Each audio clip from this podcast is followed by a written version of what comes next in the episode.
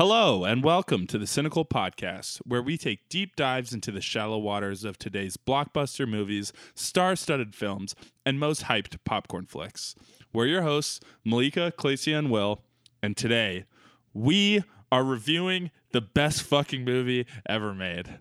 Okay, maybe not, but it is Top Gun: Maverick. Woo! Talk to me, Goose. Talk to me, Goose! Okay. This is your spoiler warning for all of those listening, because we know there are thousands and millions of you out there listening. So if you haven't seen it, don't listen to this podcast unless you don't care about spoilers. Anyway, but you should care, and you should go watch it immediately. Yes, drop what you're doing. So the recap provided by Letterboxd is: after more than 30 years of service as one of the Navy's top aviators, Pete Mitchell is where he belongs, pushing the envelope as a courageous test pilot and dodging the advancement in the rank that would ground him. Actually, what does fairly that even decent. Mean? Oh, yeah. Dodging the advancement in the rank that would ground him? Oh. In rank, like he's still a captain. Yeah. Oh, I didn't really catch that, but because they say at one point, like, you should be a two-star like general by now, and you're still Captain Pete Mitchell. So I read that throughout the movie as he had done so much fucked up shit that they couldn't advance him. Like, not fucked up, but not following the rules and stuff. Right. But yeah, basically, it's twofold, right? It's one, he kept pissing off admirals and generals, whatever, and two, He didn't want it, right? So he wasn't, if he wanted it, if he cared about advancement, he would have stopped fucking up. But instead, he really cared about just being airborne and doing cool shit. So that's Maverick for you. Yes. That's where his priorities were. He just wanted to fly. That angle I didn't really pick up on as much during the movie, but it makes sense now that you say it. I feel like that's something I just missed as opposed to, like, not doing a good job. It's sort of an undercurrent throughout the whole thing because this is his last shot. Because I don't know if he would necessarily have taken this role as a teacher. As he says he wouldn't have. He said he tried. Yeah, he really says it, right? He's like, oh, and he's like, it's my only shot to fly, and after this, we're gonna ground you, right? So it's just like undercurrent throughout the whole thing. The only thing keeping him still in the Navy and still in the pilot seat is the Iceman. And then once he dies, like you can sort of see the change in John Hamm's character. He's like, oh, I don't care about you anymore. There's nobody breathing down my neck to keep you in this role. Yeah, and now that I think about it, it is totally clearly stated when he's talking to Iceman, Val Kilmer, when he's talking about, like, I am a pilot. It's not what I do. It's who I am. Like, that really punches it home that is why he's stayed as a pilot this whole time. Exactly. Let's get our first impressions on the board. Who wants to start? I'll start. So I don't think I've seen the original Top Gun since, like, I don't know, it's probably playing on cable, like, in 1996 or something. And at that point, I was definitely way too young to understand any of the undercurrents or themes about the movie. I mean, it became, like, a meme machine in the early aughts, right, of, like, all the homoeroticism throughout. So in a way, the original was, like, not really, like, a joke to me, but it had more of a lasting legacy based off of its meme appeal versus the movie in and of itself. And again, I hadn't seen it in 20 plus years, so that's just on me. And it felt like this was sort of like better than a return to form. It was actually like an ascension of what the concept of the movie could have been in a steadier hand. And it was a blast. I was not expecting much going in, and pretty much right from the get-go, they got me bought in with, like, what they were doing, and everything looked really cool, and Tom Cruise was Tom Cruising it up, and I was like, yep, this was worth the price of admission. Yeah, I agree. I think the first one was more of just an action movie. There was not as much nuance to this story. I thought this story was much better than the original. I like the original a lot, but it was more campy, I guess you could say. For sure. I felt this was more nuanced. Malika, what about you? What was your first impression? I really enjoyed this movie. And I actually did rewatch the original a few days before I saw the new one. And like you, Clay, I hadn't seen it in years and years and years, probably decades. And I'm really glad I did do the rewatch because there were a lot of little homages to the original. I mean, obviously they have, like, snippets from the movie, but there were little things that if you had rewatched it or you were a diehard fan, like, there were extra things, like you know, woven in there. And I think like this should be the blueprint of these reboots. Like we're living in an era where they're rebooting everything, all our favorite movies and TV shows from the 80s and 90s. This is how they should do it. It is paying homage. It is nodding its head at the original, but then it's giving you something so much better and more fun, frankly. You know, the original was great, but this was just so much better. And like, what's interesting is the original was just literally about the Top Gun school, but they were like, okay, we don't care about that. All of these people in this movie have already done it. This is now about the mission. So they went straight to the action, which I really enjoyed. It's like, we're not gonna like give you more of the same. We're not gonna, you know, not to drag on Star Wars, like the new Star Wars movies felt a little bit like a redo, right? Instead of like moving forward, this felt like a nice nod and then a move forward. So I loved it. And I think everyone should take notes on how they did Top Gun Maverick. Could not agree more. The one Star Wars movie that did try to move forward, people hated. But we won't get into it. Listen, we don't want the internet trolls to come after us. Don't even mention it. We won't get into that. Okay. Yeah, I agree. Something I really liked about it was how the movie was about Maverick. It's called Top Gun Maverick. Yeah. And I feel like with these sequels that come so much later, you can either go like one of two ways of a completely new story in the same train of thought, the same world. Kind of like Blade Runner 2049. It was totally new with ties to the original. Or you have to just make it like a true sequel about the same character. And that's what I liked about this. Like it was about Maverick. The whole story was Maverick's story.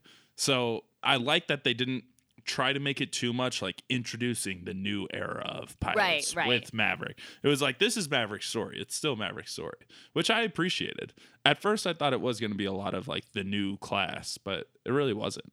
That's actually a really good point. And it's interesting that, you know, for again, one of these reboots where it's often just feels like a retread, it does feel like an actual fresh arc for this character. Like it feels like we leave him in a different place, in a different headspace, in a different, like his life is going to have a different outcome now than if the sequences of the movie never happened. And like, that is so refreshing. Like at the bare basics of like telling a good story, there's like a relatable character. They have to go through some sort of experience. They have to come through on the other side, you know, changed in some manner. And, you know, that was actually there versus just having these, you know, these stand-ins, these two-dimensional figures that we're just supposed to root for because their last name is Skywalker. You know, so yeah, it was, it's kind of crazy how refreshing this movie felt. Like I said, especially having basically no expectations going in, because it just kind of seemed like it could just be another one of these retreads, but it really wasn't. Yeah. And especially since like we've seen so many Tom Cruise movies at this point, right? You know, Edge of Tomorrow is one of my favorites. The Mission Impossible movies are still going on. And this could have felt easily like more of the same. And in a lot of ways, it was more of the same. But what it did well, it was like, they're like, we know Tom Cruise is really good at this. Like, let him do his thing. And they let him do his thing. But yet, they were still true to the character that Maverick was. And so they were able to balance all of these different pieces. And ultimately, like, it really worked for me. Like, I was fist pumping, I was laughing, I was crying. I had all the emotions. This is great for me. Same here. In the showing I had, there were multiple times where 50-year-old men were cheering in the middle of the movie. Yeah. They were just like, yeah. And I felt the same way. I was like, I was fist pumping. I was like, hell yeah.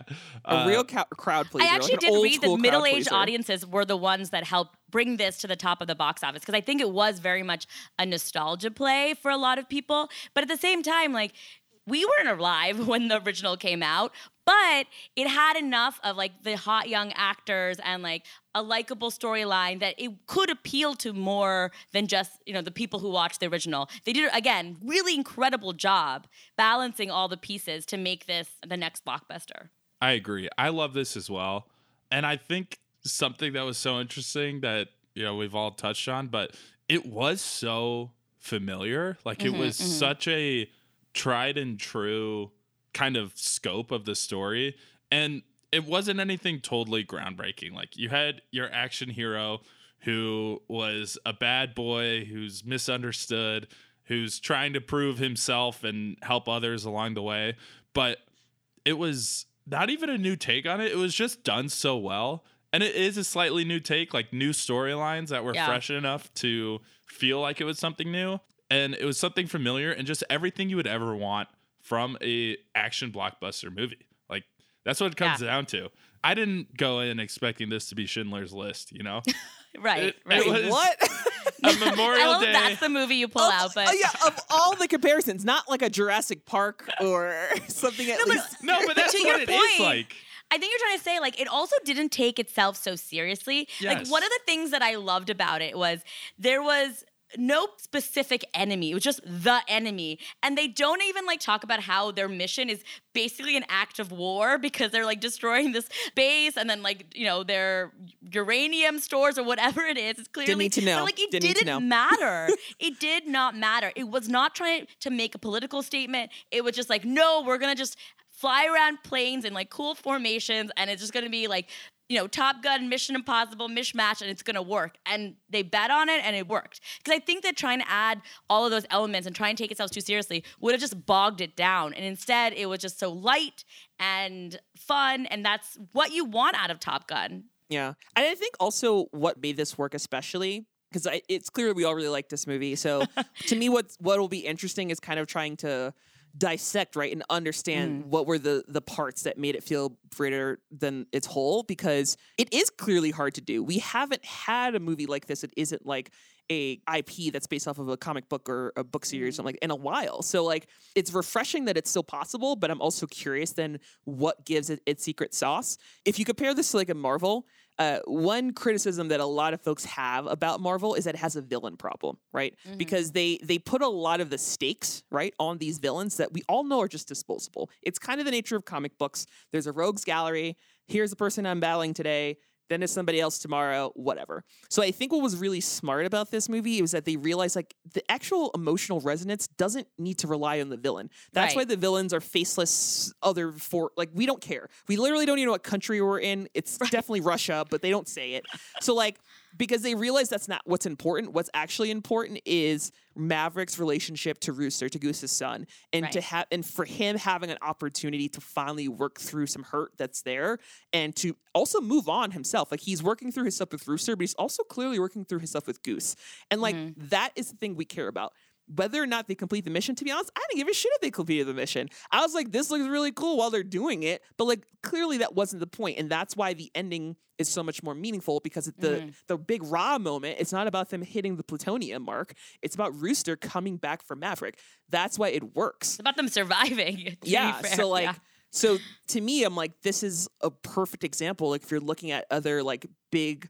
blockbuster movies that you could be making, is like, take it back to the sum of its parts. Like, what are the things that the audience really needs to come away with? And it's less about the villain always, like, it could be, but having a really compelling villain is super hard. So, like, what else can you do? And to me, like, this movie was the perfect showcase of, like, how you can construct a well put together movie that that people resonate with and enjoy, and that, you know, it's not disposable. Like, even as light as this movie was, and kind of like the plot wasn't really that complex to follow. Like, there were no infinity stones. I didn't have to keep track of anything.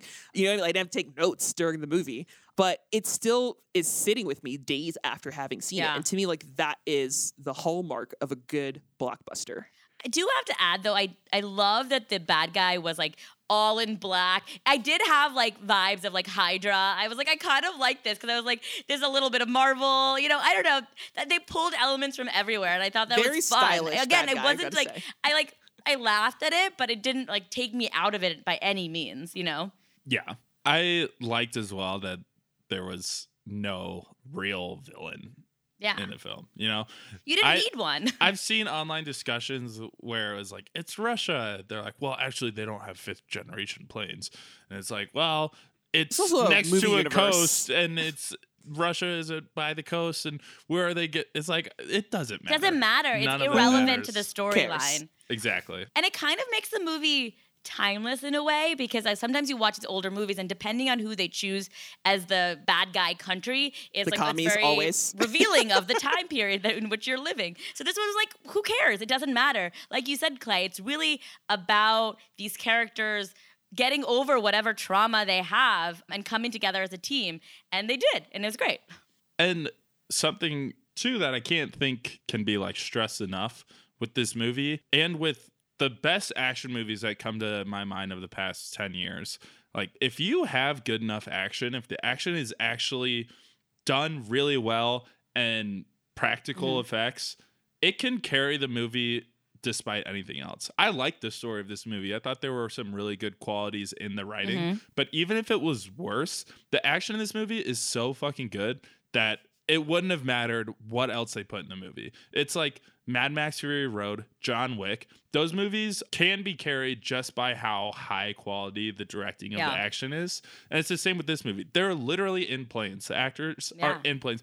And there are scenes where you see it. Like, you could tell that is not faked by CGI.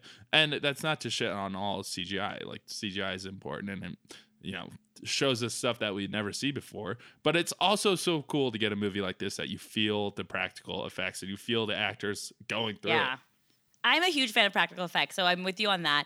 And honestly, we don't, I mean, maybe I'm missing a part of my film education here, but there are not that many movies I can think of where you see so many cool airplane stunts like back to back to back. It's expensive. So, I mean, that's part of the issue. It's really expensive and dangerous. But it also makes this unique, you know? Like, it allows this thing that feels comfortable and familiar to also feel unique and fresh because it's not something that we, like this particular type of action, we don't see as often.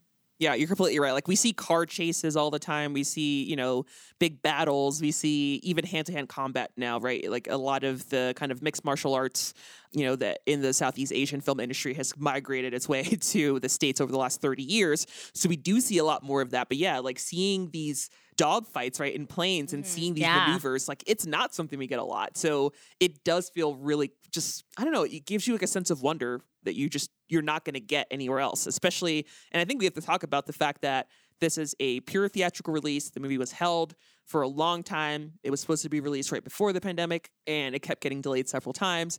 And there was a statement put out. I don't remember if it was Tom Cruise himself or someone else from Paramount or one of the production studios, but they made a point of saying this movie was never going to streaming. We wanted to make sure that it could be enjoyed in a theater experience, because and I get it. Like, think about all the people in the cast and crew that worked so hard to bring this to life. I don't know if it would have been the same experience watching this on my TV at home. I really don't think it would have had the same impact. Deal, considering that the last 4 or 5 Paramount releases have all come within 45 to 60 days to a streaming service. Plug Paramount Plus. But sponsor this one Paramount is Plus. Not happening in this calendar year. I wouldn't say never for that, but I think it is a big deal that, you know, there's like, no, we want people to see it in theaters. It's an interesting conversation. We don't have to get too far into it, but like, when you put something on streaming, it doesn't necessarily diminish it, but it does expand the distribution, right? More people can see it, but they're putting their foot down and saying, no, we want you to see it, but we want you to see it in a particular environment because that's what's going to suit this movie. And not many people are willing to put their foot down like that. And Tom Cruise has the star power to do that, which is pretty impressive in this day and age. It is an interesting conversation, which really has always followed film everywhere since the beginning of like studio films.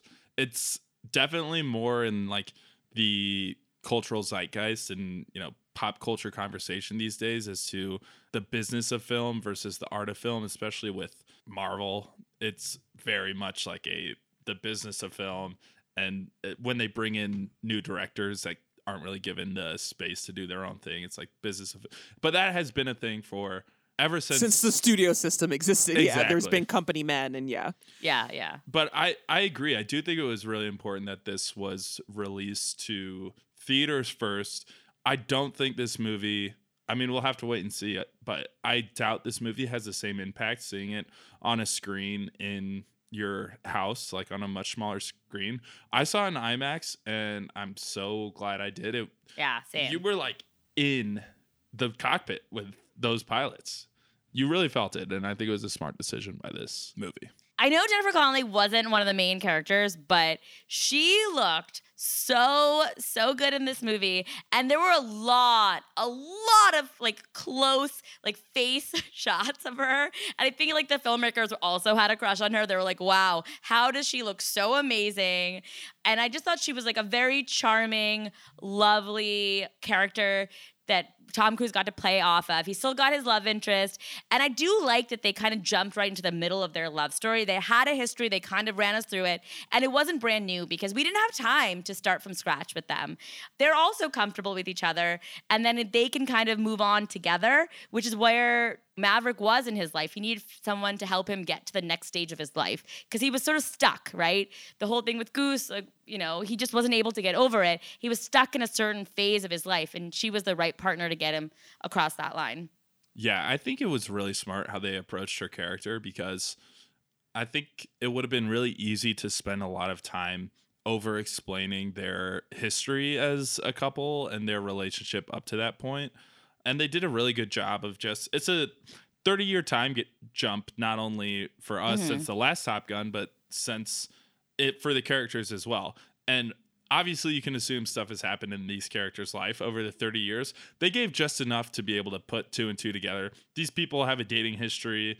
They've had a past. She got married, divorced, and has a kid that he's familiar with. Like, you get enough of what their relationship was before the events of this movie that they don't really need to go into the detail of who they were to each other or what they meant to each other, and just kind of let it play out and like let the audience's imagination fill in the blanks, which I think was amazing. Yeah. And yes, Jennifer Connelly is stunning. So stunning. And they had great chemistry. It was great. I actually think she in this movie was much like more warm and kind of like laid back than I've seen her before. I think a lot of times she can kind of play colder, more uptight characters, but she was great in this. I liked it. She was laid back and cool.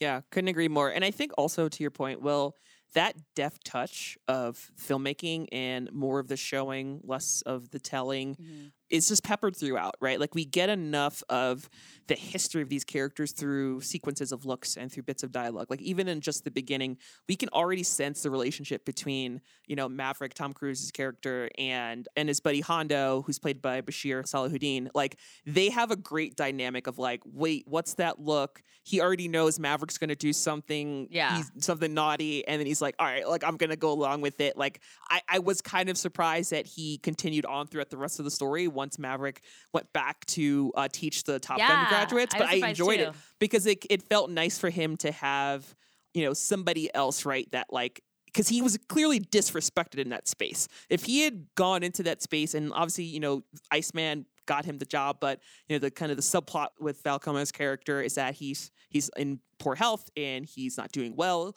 and he's not around. So him actually having both Hondo and Penny to bounce off of helped kind of give a little bit more depth to his character than if he was just constantly sparring or kind of being sarcastic with the student. So I loved his addition for that, and it just gave an extra depth right to this world that, to your point, Will, we haven't seen in 30 plus years, and it could have felt really hokey or it could have felt like an information dump, and they found that perfect balance, I think. Yeah, I think balance, again, is what I'm going to reiterate there, because there is a moment when he first shows up at the bar, and there's a quick little, like, exposition where they're like, you were in Bosnia, then you were here, and then you were... But it was so quick. It was, like, less than 60 seconds, and then they let their actions speak for themselves, where she too says like, oh, I know that look. Even though she's like, has her back to him, she knows he wants to come in, you know? There are these little moments where they like set you up and then they don't do it again. Cause I think that if they kept trying to do that, I remember that time, just little things are like when the daughter says like, don't break her heart again. We don't need to know more than that like they had a bad breakup and there is a lot of feeling there. So it was really well done where they just like let us enjoy their new phase of their relationship. Agreed. And even with his relationship with Iceman, I think a lesser movie would have taken a scene or a conversation with someone to be like, wait, didn't you and Iceman used to hate each other? And like, yes, but over the years we after the events we came to an understanding, and it just like let itself unfold. And it's easy enough for people to think, okay, they're older, a lot's happened in the past, they kind of had a mutual understanding at the end of the last film, now they're great friends. Like there was enough there to give us enough history that you can put two and two together, but it didn't over-explain anything and totally bogged down like the dialogue and the pace of the movie of over explaining these relationships that happened in 30 years. Yeah, instead of explaining it, they just showed you a clip of them embracing at the end of the original movie. And so okay, at some point these two made up. They're no longer enemies. And that was enough. We didn't need to go into it further than that. And of course, Malika Crywatch, like the moment where he enters Iceman's study and they're talking and he can't speak and he's like just typing, I lost it. I was just like weeping. I was like, oh my God. And I did not expect that to be the moment I was gonna cry. I really didn't. But it was just so touching and emotional. And I think in a lot of ways it was real, because I don't know the last time these two were in a movie together. So I think there was a touching moment. And like, you know, Val Kilmer has been through some health scares in his life and I hope he's on the up and up. But like, there was a lot of true emotion that came through in a very brief scene that again set us, it was like a perfect like setup for where Maverick's character needed to go. We needed that push in the right direction, away from the normal trajectory that Maverick was in up until that moment. Beautifully done. Once again, with the Iceman stuff, like all they had to say was he walks into the house and he says to Iceman's wife, it came back, didn't it? And like, that's all you need. It's all you need. And, you know, this isn't some brilliant, mind-blowing writing, but it's just a lot of blockbuster movies like this these days don't understand that like audiences are smart enough to figure shit out, and they lay it on too thick. They do, yeah. And this, because they're making movies so when you're distracted at home, you can still know what's going on, because they're like, oh, somebody said it, and there's like a text message, and there's like a note, and it's like, okay, we get it. And like, remember what I told you 3 days ago. Let me repeat it word for word now. Yeah. It was great. And I think it's a testament not only to good writing, but to great acting. Yes. From all of the characters, but especially, like, I just want to take some time to talk about TC, Tom Cruise. Oh, our boy, TC. He has to be the best action star of our lifetimes. I can't think of anyone else who would be in contention. The guy just, like, doesn't miss. Whatever qualms people have with his personal life aside, he nails it. Like, this, it was the quintessential action movie star performance, and I think his acting skills are underrated. Lots of people agree that he's a great action star, but like, a lot of his acting is what carried these connections we're saying of like 2 and 2, you can put it together, you don't need to spell it out. And not only him, but Jennifer Connelly, Miles Teller, the entire cast, they did a great job. Like, I was really impressed by the acting throughout. Yeah, it was an incredible ensemble. Like, everyone was perfectly cast. The female characters were strong. You know, the friendships felt genuine. It was really, the whole cast had, like, incredible chemistry. So it was really well done. And with Tom Cruise, like, he could easily be the kind of guy who's like the same character in every movie. And yes, there are a lot of like similar elements, but I don't think he was Ethan Hunt in this. I don't think he was the character from Edge of Tomorrow in this. Like, there are different flavors of the Tom Cruise action star, and he gives it to us, and you believe he is that character. And I know that sounds stupid because, you know, he's an actor, but there are a lot of people who play the same character in every single movie. And you're like, oh, okay, I'm seeing a Will Ferrell movie because I want to see Will Ferrell make Will Ferrell jokes, you know? And I love Will Ferrell. That's not a knock against him, but he doesn't play that many characters in his comedies. I know there is like Stranger Than Fiction, some like dramas. I'm not trying to get into the whole filmography of Will, but like, sorry, Will Ferrell, not you. Not me. The whole filmography of Will Ferrell, but you know what I mean? Like, there's a certain expectation that you'll see the same character. But with Tom, there are these nuances that he's able to bring forth. And I did not know it until this movie, but I am a Tom Cruise fan. I am a true Tom Cruise fan, and he is a movie star. He is a true definition of a movie star. Yeah. Like, you've said it perfectly, Malika. And like, what's so fascinating about Tom Cruise as an actor and as a movie star is that he has never done anything besides movies. If you look at his filmography, he's never started a TV show. I think he very rarely, if ever, has done commercials. He's like the last bastion of an era of actor. And I was actually thinking about who his contemporaries are, considering when he rose to fame in the early 80s. And just the Brad Pitt. Not even. Brad Pitt was actually a little bit later. Like, he didn't really rise to fame until Thelma and Louise in the early 90s. So Tom Cruise had, like, a full 10 years of being in films on him. And, like, I don't know, what's especially fascinating about Tom Cruise is that he clearly gets it. If you look at his choices, he's one of the actors that has way more hits than misses. Mm-hmm. Like, I was listening to another podcast where they were basically doing a Tom Cruise Hall of Fame, and they kind of just go through his filmography and debate. And it was probably one of the conversations they had that was the most conflicting of, like, wait, we can't put The Color of Money and we can't put, oh my God, like, what are we going to do? He very rarely makes a misstep. Even when he does, it's usually a creative misstep. It's usually something that's like, oh, that was weird that you did that, but it wasn't like a terrible movie. It was more of like, this just didn't work. So, like, what's so great about him is his ability to, like, pick a project and to commit. And, like, I think he is an underappreciated and underrated actor because he doesn't act in the showiest of ways that typically gets, like, awards recognition, for example. Like, if you would maybe even compare him to, like, a Daniel Day-Lewis, who's well known, right, for being kind of very method, and he gets into the headspace of his characters, and he does these crazy dramatic roles, right, and he almost gets lost in the character.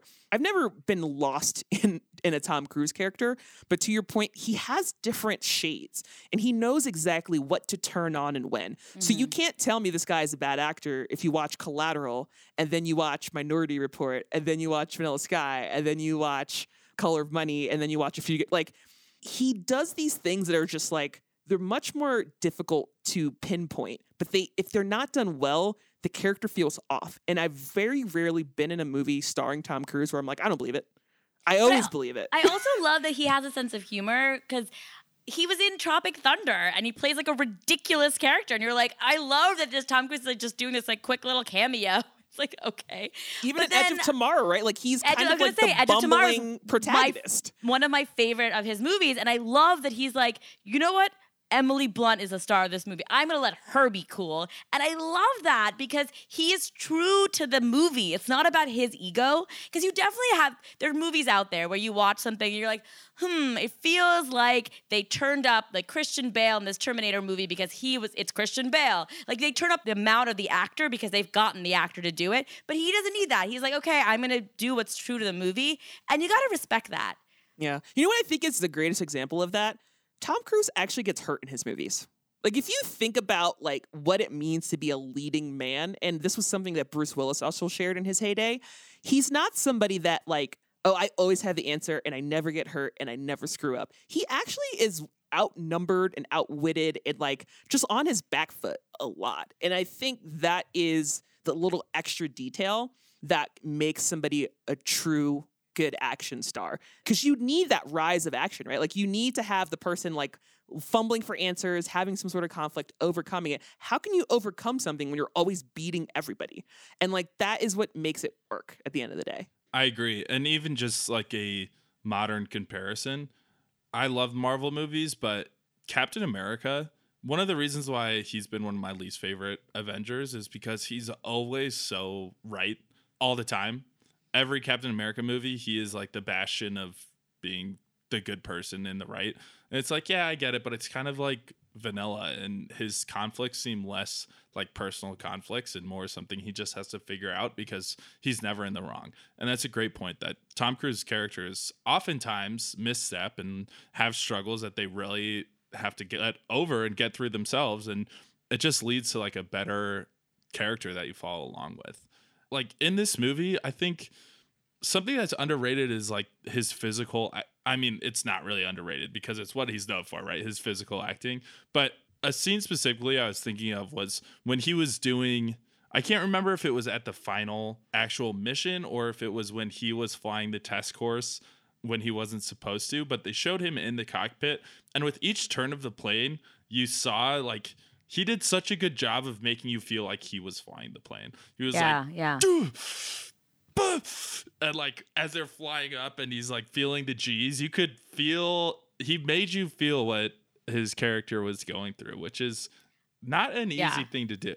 But I also think he knows how to fly a plane. Like, I think I saw an interview. He's like, I ride bikes and cars and planes and, like, he's got, like, license of every kind. So since he actually has the real experience, he's able to let that come through in the acting. The thing I thought you were going to go with when you were talking about his physicality was I thought it was interesting where he felt short to me in this movie. They didn't try to do any movie magic to make him seem taller than he was, because a lot of his co-stars were taller than him. And there were moments where he's being confronted by somebody and he's looking up. And I was like, I love that you just owned, like, they didn't bother with that in the original, and they didn't bother with that in this one, because Maverick is Maverick. You know, it doesn't matter. He's going to show you up with his flying skills. I thought it was an interesting touch. So, Klesia, it's time for the awards. Do you want to go into what you thought was pitch perfect about Top Gun, other than everything?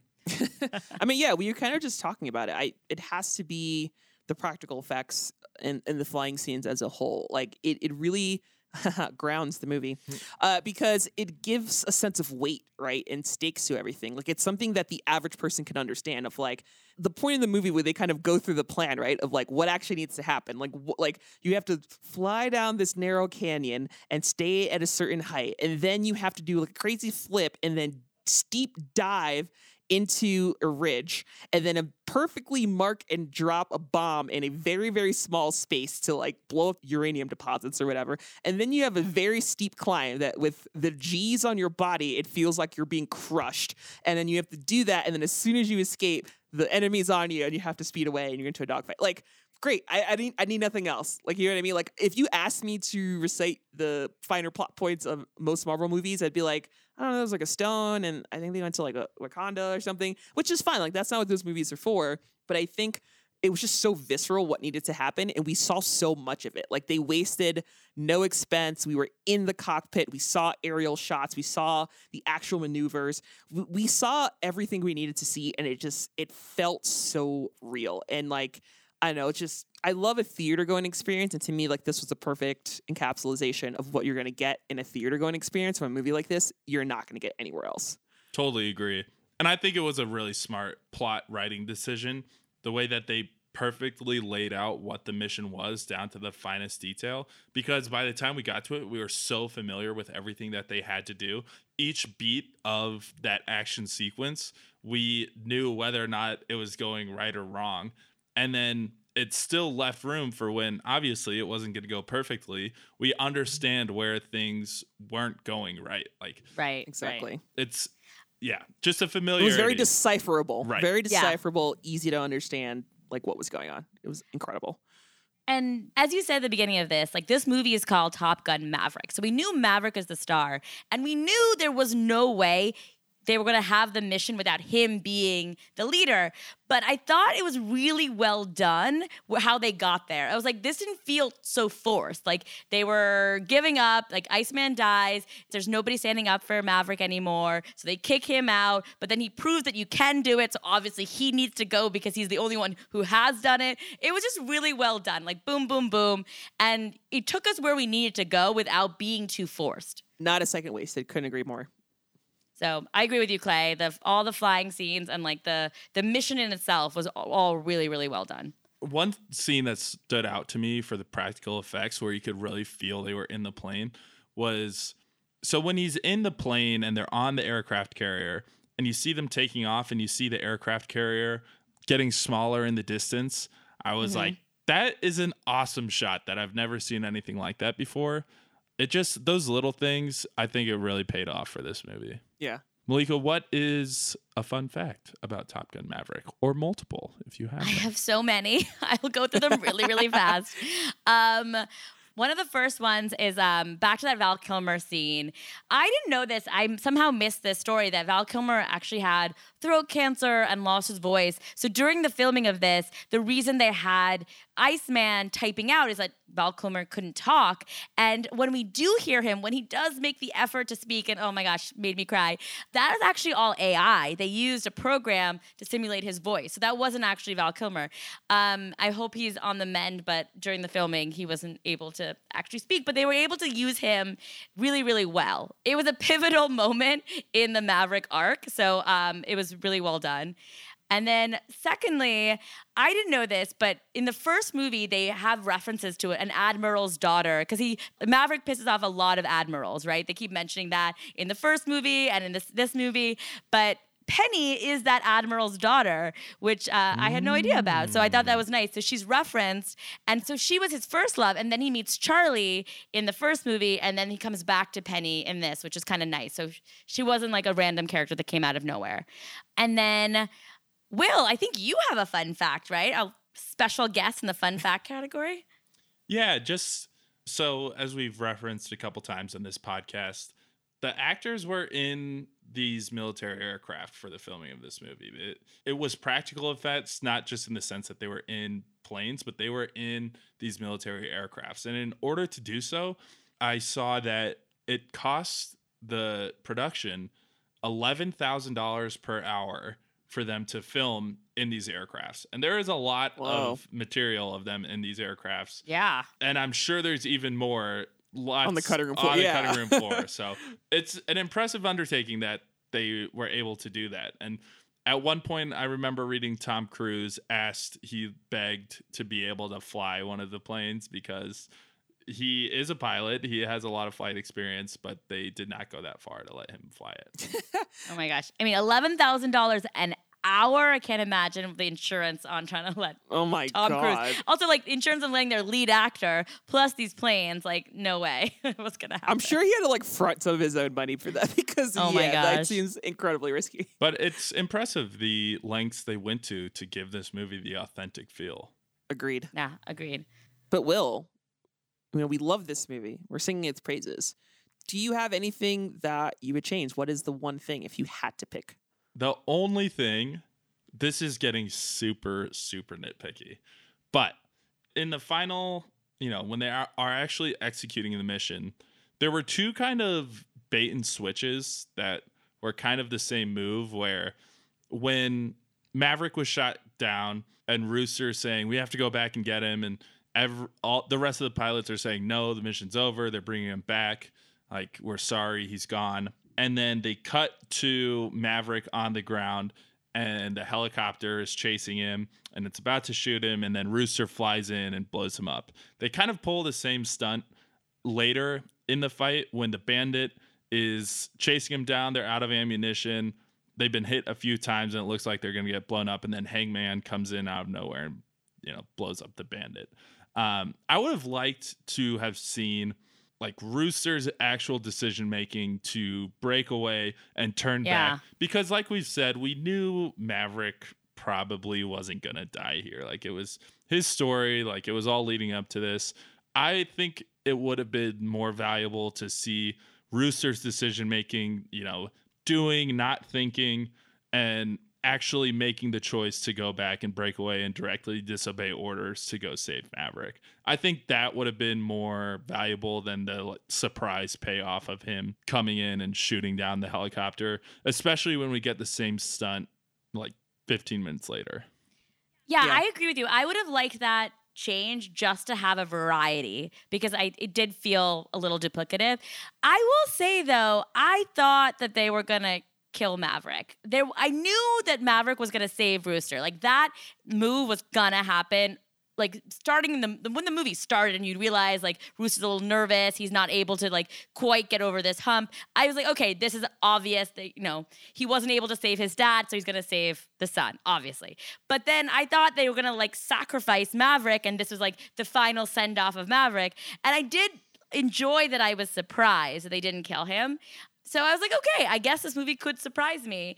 And then there's another moment, I don't know, this just randomly came to mind. There was a moment at the very end where Maverick goes to find Penny and she's out sailing. I literally said audibly in the movie theaters, oh shit, because I thought they were going to kill Penny. Oh. So I think I had something in my mind where, like, they are not going to let Maverick have a happy ending. They're going to kill him or they're going to kill his love. But I was wrong. Both times I was like, no, this is just like Maverick getting what he wants. It's kind of lovely. And I think I've been so trained by Hollywood to go for those, like, cheap gut punches, like, oh, we're going to make it hurt. And instead it was like, no, we're going to let everyone be happy and everyone survive this mission. There were no casualties except the enemy. Sorry, guys.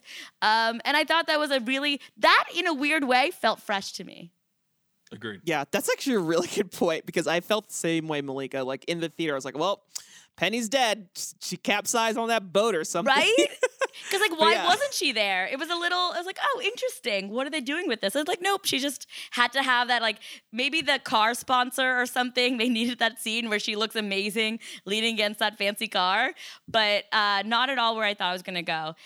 I do want to add one thing that I would change. And again, this is super duper nitpicky, is that the whole thing with Rooster is that he isn't ready, or Maverick thinks that he's not ready to, you know, join the military or to fly this mission. Maverick even says at one point, if I don't pick Rooster for this mission, he'll never forgive me. But if I do pick him, I'm afraid I'm never going to see him again because I don't think he's ready. But then ultimately, when it comes time to pick his wingman, he picks Rooster.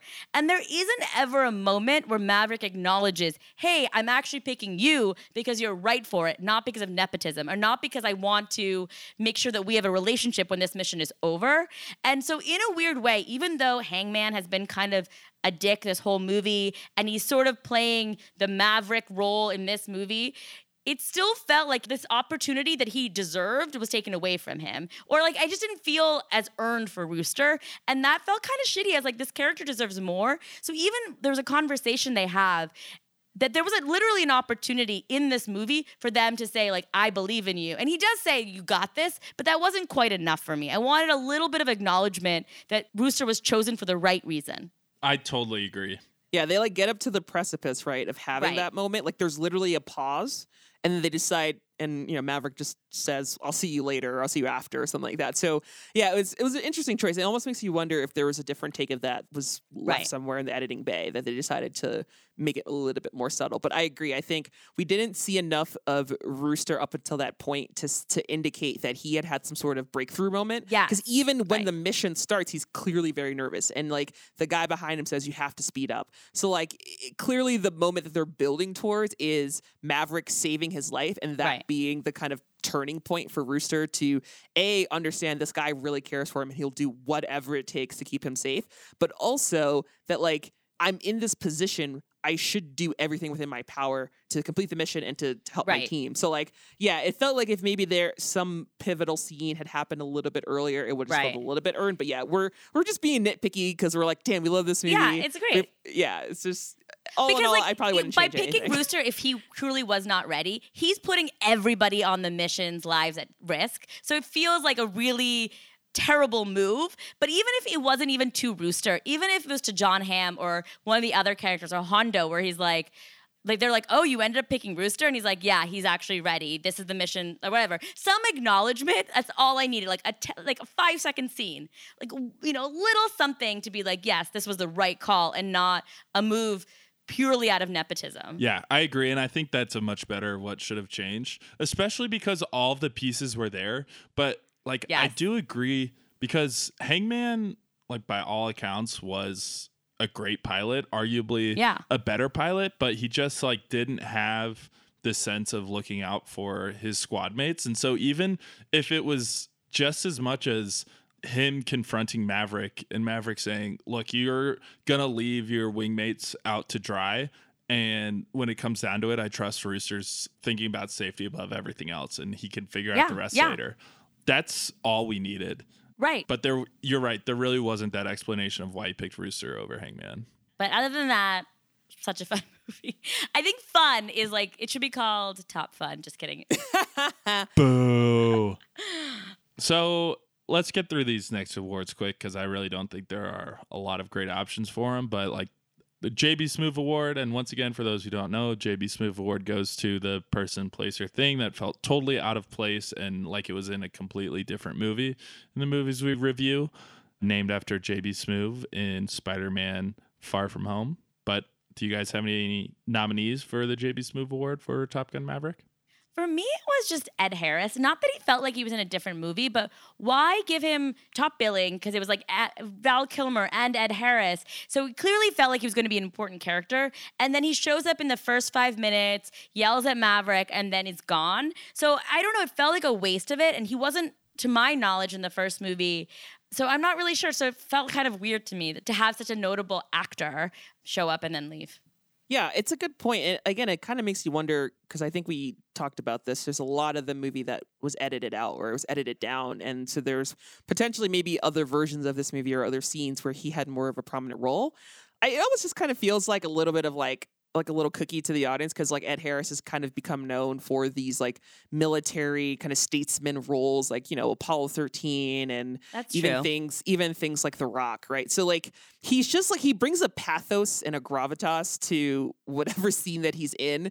So I think it's just like a shorthand to be like, oh, we need like the guy who's like, he follows the rules and he doesn't suffer fools lately, so that Maverick can bounce off of it, and they have like kind of diametrically opposed like takes on life and how to conduct oneself in the military. But yeah, it almost makes me wonder that there is maybe more to his story, or he maybe had a little bit more involvement when Iceman dies and, you know, Maverick becomes in the sights of John Hamm's character. Like it almost feels like maybe he was the one pulling those strings, but we never really get to see it. So yeah, it felt like we could have lost that, or just had a different actor doing that small part, and the movie wouldn't have suffered for it at all. Do you have any nominees? I don't. I mean, I think the Ed Harris nominee is probably the best bet, but like we said, we like so much of this movie, I don't even want to take anything out. I'm just worried that anything we plebes decide should be taken out would just ruin the sauce. And I'm just like, you know what? It's fine the way it is. We're good. Yeah, I think an argument could be made for Penny and Jennifer Connelly's character. I'm not going to make the argument because I liked it, but I could see it. Like, it didn't really add anything to the movie, I don't really think. Yeah, like just the romance in general, right? Like you could have not had a romance. There was enough emotional weight there between his moments with Rooster, his moments with Iceman, that I didn't need to have another reason to root for Tom Cruise.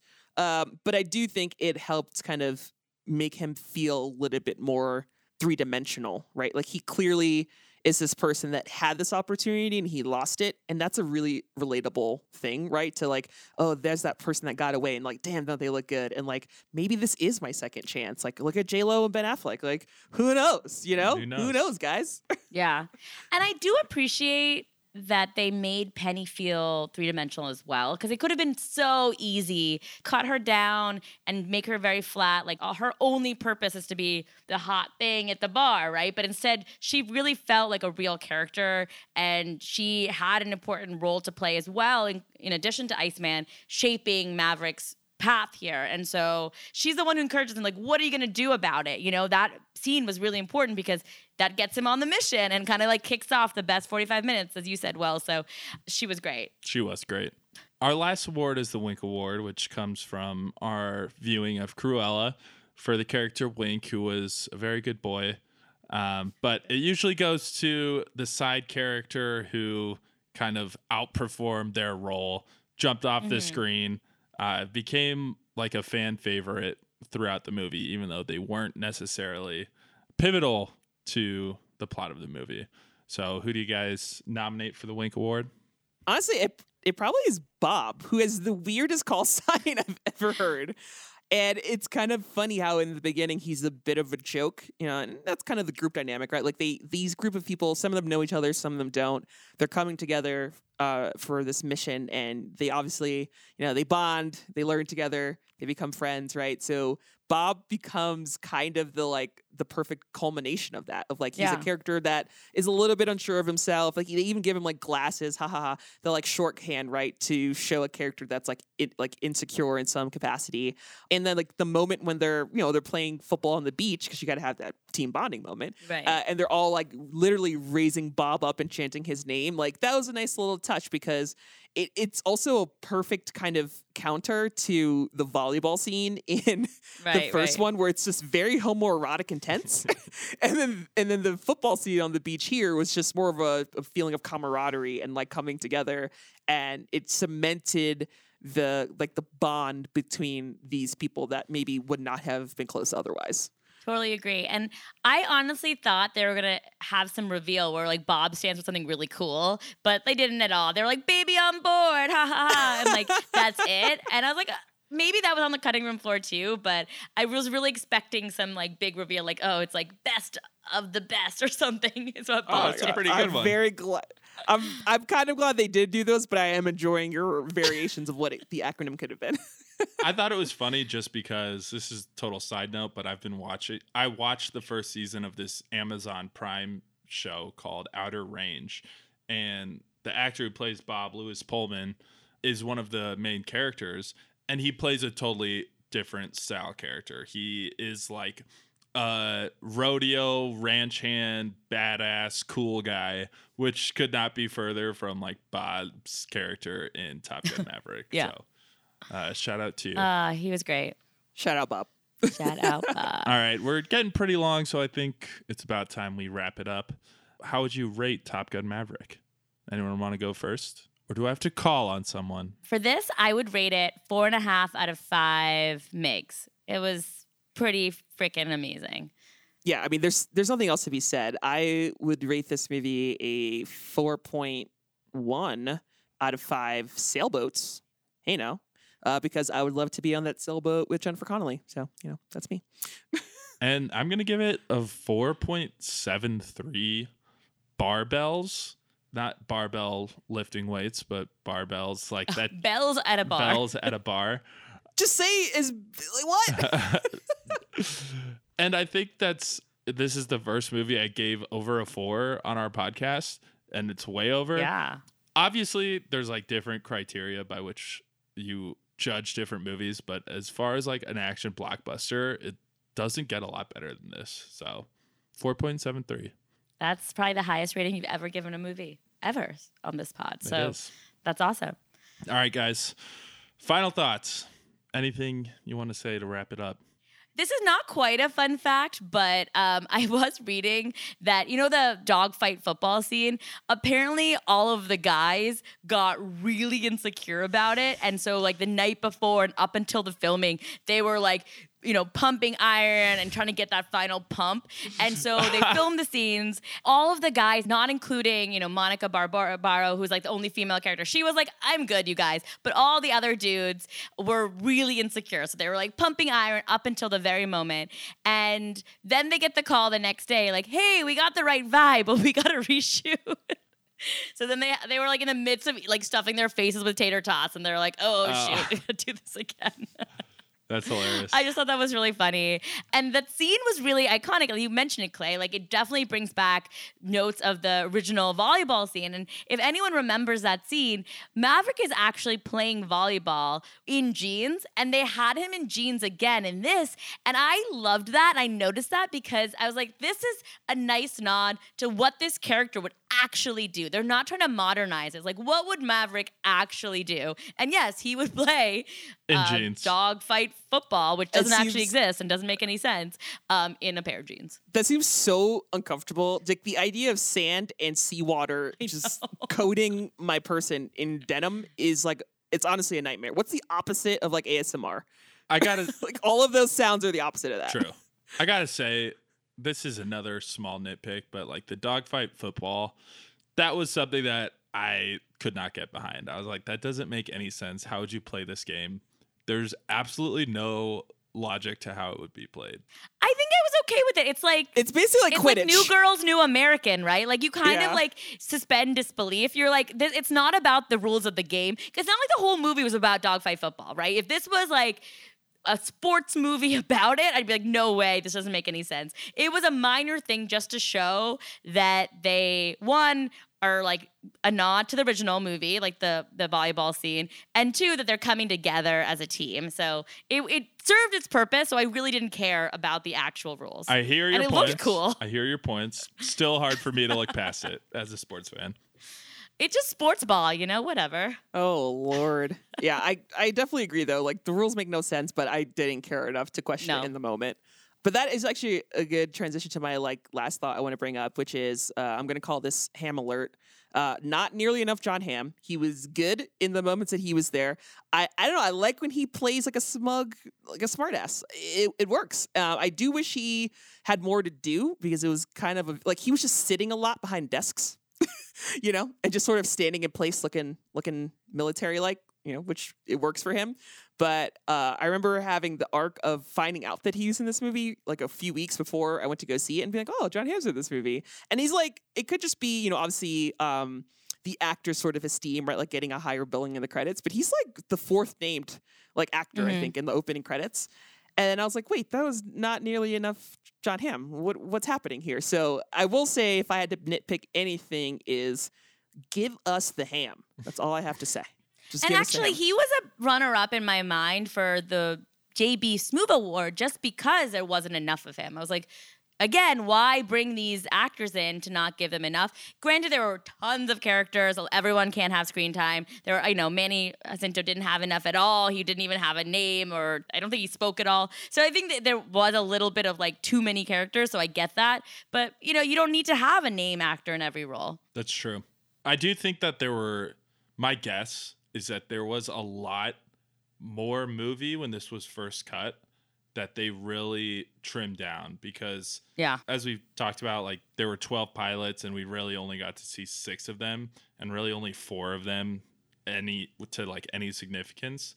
And I wonder if that's similar with John Hamm's character, where there was a lot more of him, but they really trimmed it down, which I'm a fan of. So what you're saying is, give me the ham director's cut. Yeah, we need a director's cut, or like at least extended footage or behind the scenes, something. Give me the ham cut. I'm going to start an internet petition right now. Right now. I want the Ed Harris cut. I always want the Ed Harris cut because he's great. You put Ed Harris in a movie, I'm like, I guess I'll watch this movie. Exactly. He's great too. My last thought is, I love the trope of when like the antagonist sidekick kind of sees the point of view of the protagonist and joins their side. And that's more or less what Charles Parnell's character, Warlock, did. Like John Hamm's next right-hand man. By the end, he's kind of like a fan of Maverick and cheering him on and helping him out. I just love that trope, and kind of goes behind John Hamm's back. He's like, Maverick, you're pretty fucking cool. You can't help but root for Maverick at the end of the day. Yeah, for sure. I have to also add that I really enjoyed all the reveals of the different call signs, because some of them are silly and fun, like Cyclone. I was like, but they were fun. It's just like fun to like, oh, what's that guy's going to be? You know, it was a good reveal with each character. Well, all right. That is it from us at the Cynical Podcast. Thanks for tuning in. Be sure to check us out on our socials. We are at Cynical Podcast on Instagram and Twitter. And be sure to follow our producer, editor, Aaron Kelly at ak.audio on Instagram. Thanks for listening, and tune in next time. See you later. Deuces. Bye. Bye. Danger zone. Highway to the danger zone. We should start a band. We should start a band. Honestly, we could do it. We could do anything.